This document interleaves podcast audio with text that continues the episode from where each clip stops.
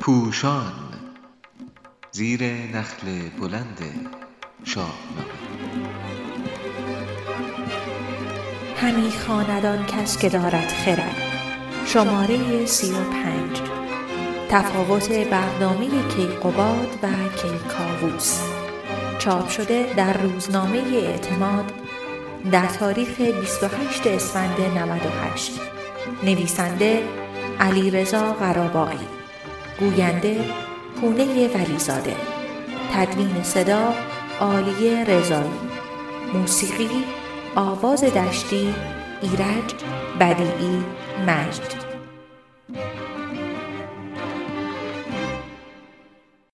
پایه‌گذار سلسله کیانیان کیقباد است که صد سال کشور را در صلح و آرامش پیش می‌برد. پس از او فرزندش کیکاووس صد و بیست سال بر تخت می نشیند و کشور دستخوش جنگ و نگرانی و بحران می شود. اینکه پیشرفت در کدام یک از این دو قرن بیشتر بوده است به داوری نگرش و ارزشهای خواننده شاهنامه بستگی دارد ولی بیگمان دو برنامه متفاوت بوده و هر حاکمی برنامه های خود را پیش برده است بیگمان در هر دو دوره نیز ایران پیشرفت کرده است شاهنامه از دوران صد ساله کیقباد زیاد سخن نمی‌گوید و در این باره به صد و هشتاد و پنج بیت بسنده می کند. ولی دوران 120 ساله کیکاووس بیش از 6000 بیت به درازا می کشد و پس از آن نیز در دوران 60 ساله پادشاهی کیخسرو همچنان کاووس زنده است و گزارش کارها به او داده می شود و طرف مشورت قرار می گیرد. یعنی از آغاز بر تخت نشستن کاووس تا پایان سپری شدن روزگار او بیش از هفده هزار بیت نزدیک به صد برابر دوران کیقباد از کیکاووس سخن رفته است. این تفاوت چشمگیر تا اندازه پذیرفتنی است زیرا بخش حماسی با فراز و فرودهای جنگ کشش بیشتری دارد. گرچه این تفاوت صد برابری نشانه خوی وحشی بشر نیز هست. رشد اخلاق انسانی در گذر زمان از خشونت طلبی میکاهد ولی حتی در زمانه ما نیز جهان با شکستن سرنیزه به جای قلم و با آفرینندگی به جای نابودسازی مدارا به جای انحصار طلبی و هنر به جای آزمندی هنوز فاصله بسیاری دارد. دوران کیقباد رونق کشاورزی با آرامشی یک نواخت همراه است که این تکرار پیوسته را می‌توان در چند خط گزارش کرد. ولی در زمان کاووس صحبت از جنگ ها و تراژدی هایی چون کشته شدن سهراب و سیاوش و فرود است و هر روز رویداد تازه‌ای شکل می‌گیرد که فردوسی جزئیات آن را برای خواننده باز می‌گوید.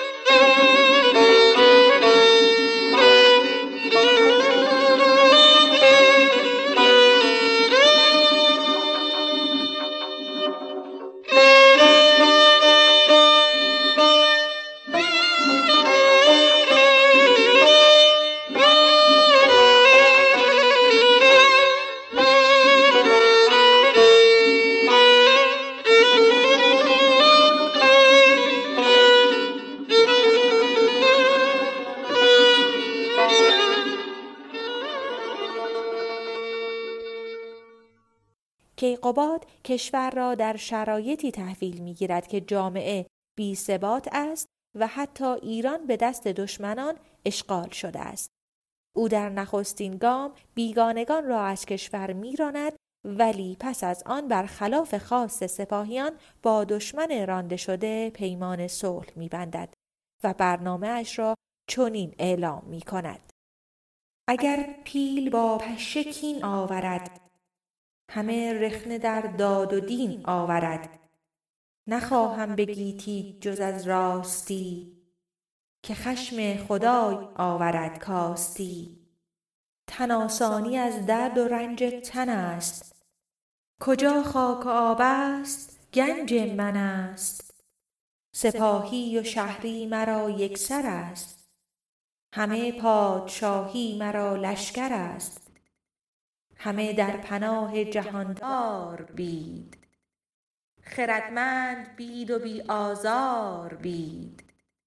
هر آن کس که دارد خورید و دهید. سپاسی ز خوردن به من برنهید. هر آن کس کجا باز ماند ز خورد. نیابد همی توشه از کار کرد.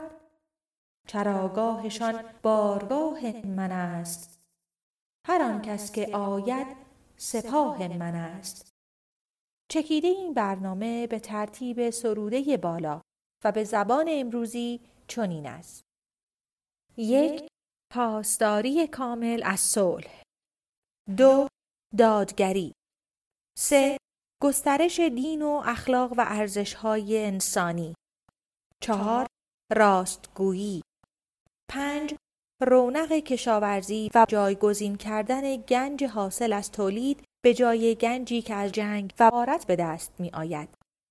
شش کاهش بودجه نظامی با تکیه بر دفاع همگانی.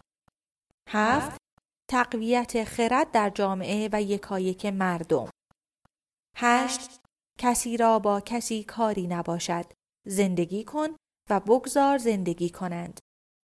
نو گسترش روحیه همبستگی ملی و بالا بردن جایگاه ارزشی کمک به هم نوعان توحید است. ده گرفتن مالیات یازده دادن یارانه یا بیمه بیکاری به کسانی که ناخواسته گذران زندگی برایشان دشوار است.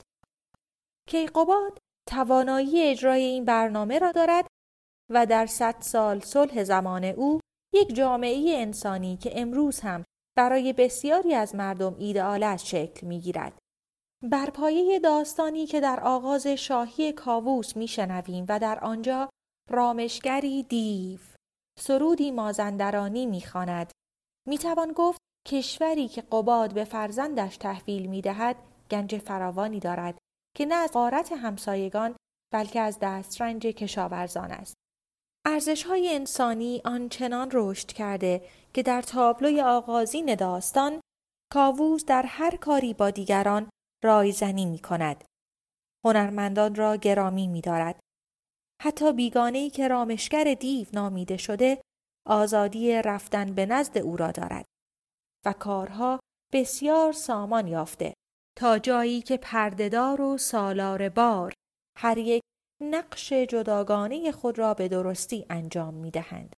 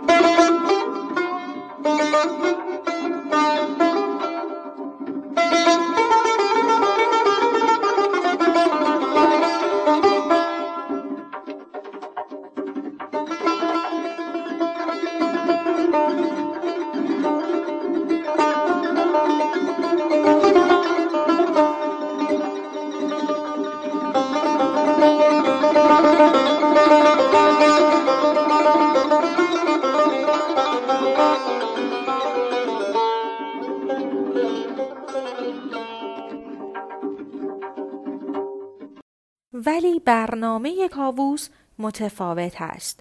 او با گفتن جهانجوی باید سر تاجور نشان می دهد که در اندیشه کشورگشایی است.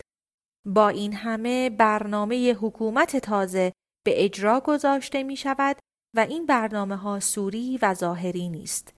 فردوسی شاید حتی این زرافت را به کار برده است که نشان دهد پهلوانان یا سرداران کاووس هم به جز زال، رستم، میلاد و قراد تغییر کردند. گرچه بخشی از این تغییرات به خاطر گذشتن یک صده و پیر شدن افراد طبیعی است ولی اینکه در زمان کیقوباد از مهراب قارن گشواد و برزین نام برده می شود و در زمان کاووس به جای آنها نام توس، گودرز، گیف، گرگین، بهرام و روحام را می بینیم شاید نشانه باز بودن دست هر حاکم تازه در انجام تغییرات باشد. زیرا ده تغییر در میان چهارده پهلوان بسیار پررنگ است. داوری درباره درستی یا نادرستی برنامه کاووس به دیدگاه و موضع اجتماعی افراد بستگی دارد. کاووس با جنگ های مازندران و هاماوران قلمرو ایران را گسترش داد. او حتی می‌خواست به فضا پرواز کند و آسمان را هم به صحنه حضور خود تبدیل کند. کاووس حتی در نابودی افراسیاب نقش مؤثری داشت ولی بلند پروازی های بدون ارزیابی و خودکامگی در عملی کردن این بلند پروازی ها بیگمان بخش ناپسند و نادرست رفتار و پندار کاووس بوده است.